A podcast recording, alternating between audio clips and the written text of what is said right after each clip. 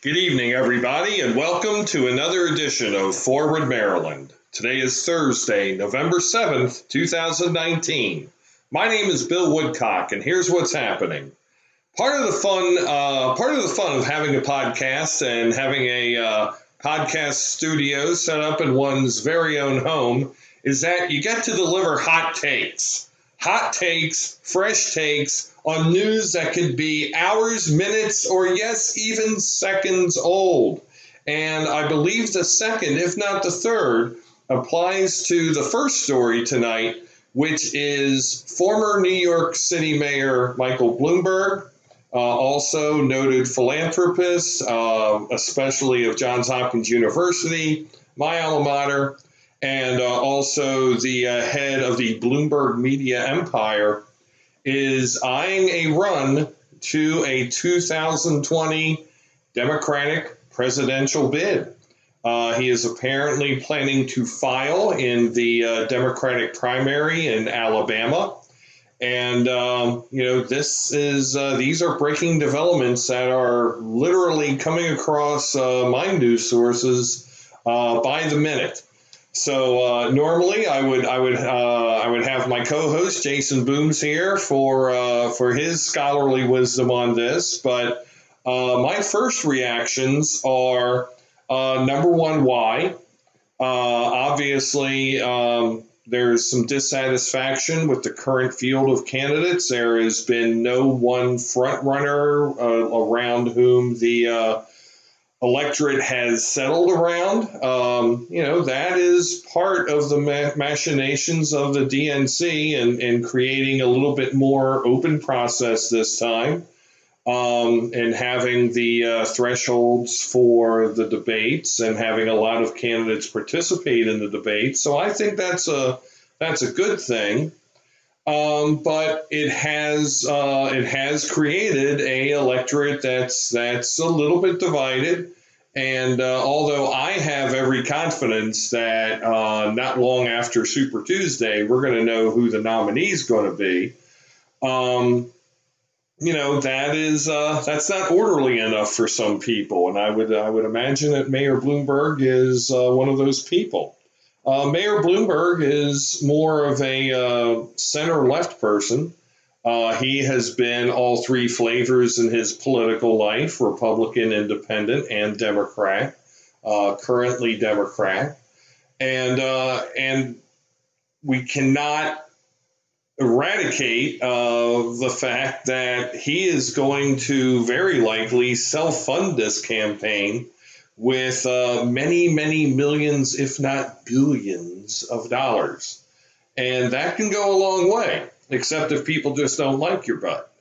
And uh, I'm not sure that that would be the case, though. I think he would come across as a very uh, likable candidate. Uh, he uh, speaks extremely well. He is very well versed on the issues. Uh, he can of cut a soundbite um, just as well as any of the other candidates in the current field. Uh, but the two downsides I see one can be easily taken care of by money, the other one cannot. One is uh, the thing that can be taken care of by money is, of course, the late start. Uh, he needs to get to moving to get on the ballot post haste, especially states that require signatures to be put on the ballot. But you know he can he can also pay for the organizing efforts uh, to get the signatures needed to be put on the ballot. And then the second thing is his age. Uh, Mike Bloomberg is about 77 years old, I want to say. And uh, that's going to make him 78 at least by the time election day rolls around. Uh, now he does not look, uh, in my personal opinion, like a almost 78 year old man.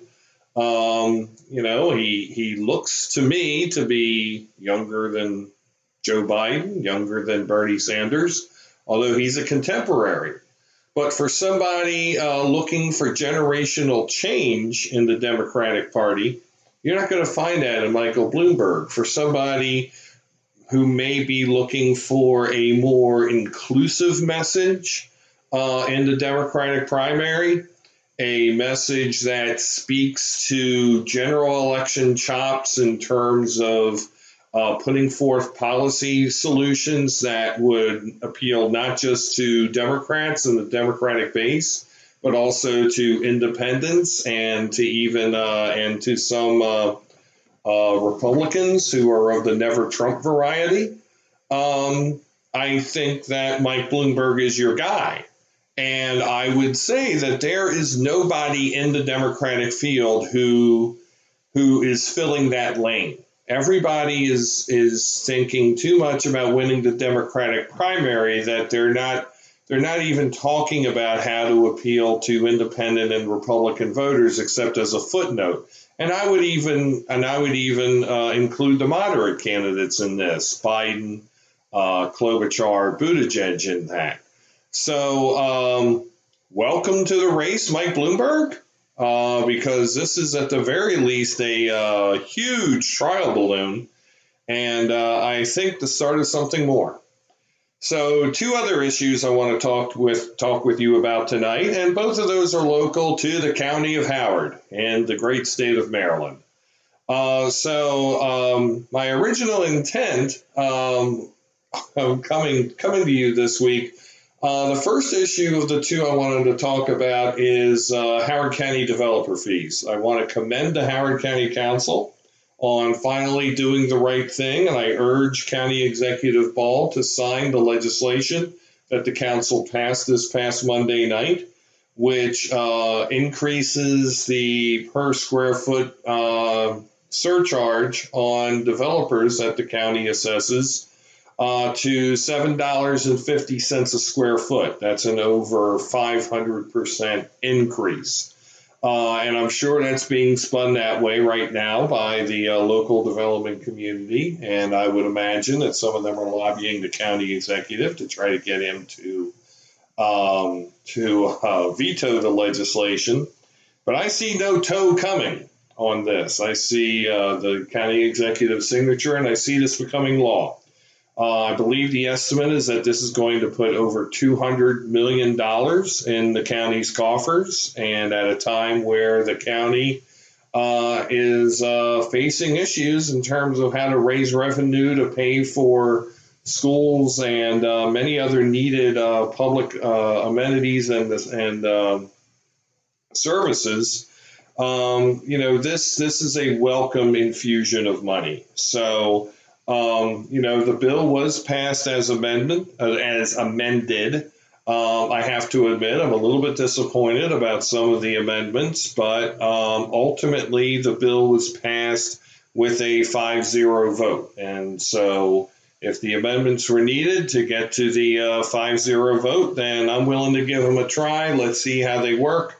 Uh, let's hope that certain members of the development community don't uh, don't uh, find loopholes therein in which they're going to start driving big old dump trucks through. So, uh, yay to the Howard County Council. I especially want to commend, well, I want to commend all five of them. Uh, Council Member Liz Walsh from District 1, uh, Council Member Opel Jones from District 2, Council Chair Christiana Mercer Rigby, who was a prior guest on this show, uh, from District 3, uh, Council Member Deb Jung of District 4, and Council Member David Yungmann of District 5 for uh, doing the right thing. And uh, County Executive Ball, uh, up to you now to, to bring it home. So, uh, very good there. We're very happy. Um, where, where, well, I am personally happy about this second and, and the final issue I'm going to bring to tonight's exhibition of podcast excellence. Um, this Howard County public school redistricting thing has now taken, uh, you know, has, has turned yet again.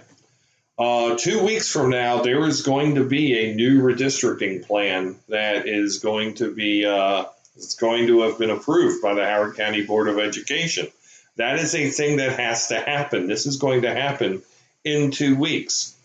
However, uh, the Board of Education has decided to um, take the tactic of, of making its own adjustments and making its own tweaks to the plan Um, there are some who say that they are going to start over, that they're throwing out the superintendent's original uh, original uh, plan. Um, I mean, that's not exactly my take. I mean, the superintendent's plan is out there, it was already put forth. Uh, one cannot just erase the fact that it never existed. So that certainly is going to be um, is that's certainly going to be a consideration. Uh, that's certainly going to be on the table.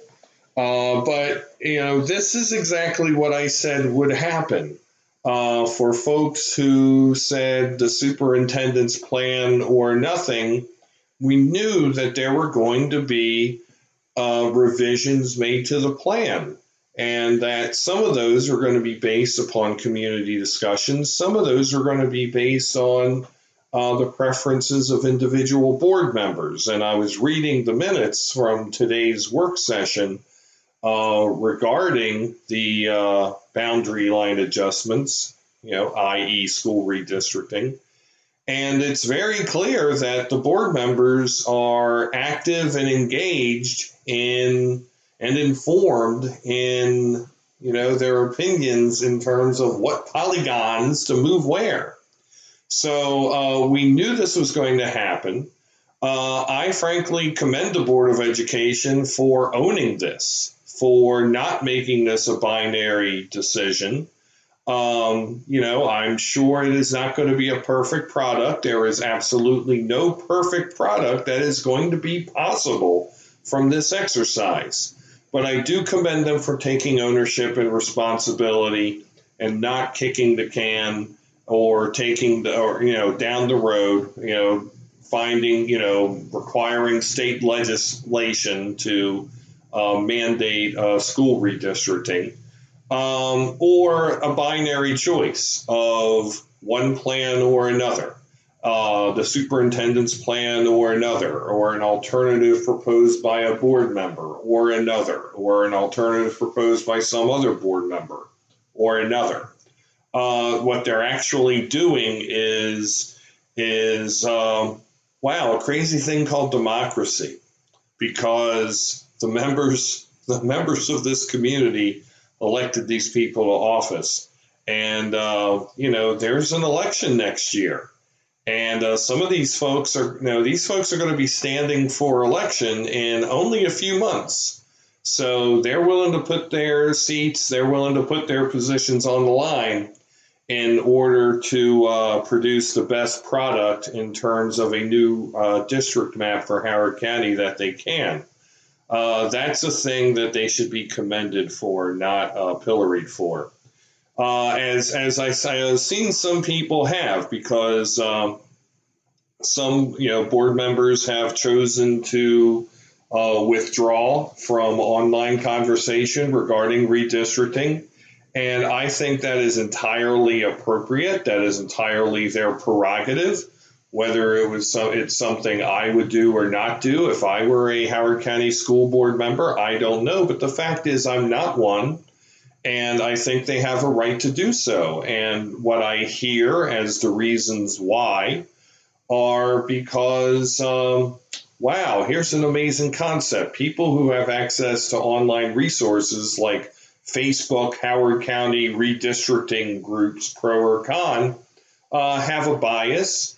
They also have a privilege, and they also have an advantage uh, because of their access to um, to information, their access to decision makers, uh, their access to sympathetic or antipathic, uh, antipathic is that the right word? Opposite of sympathetic uh, communities.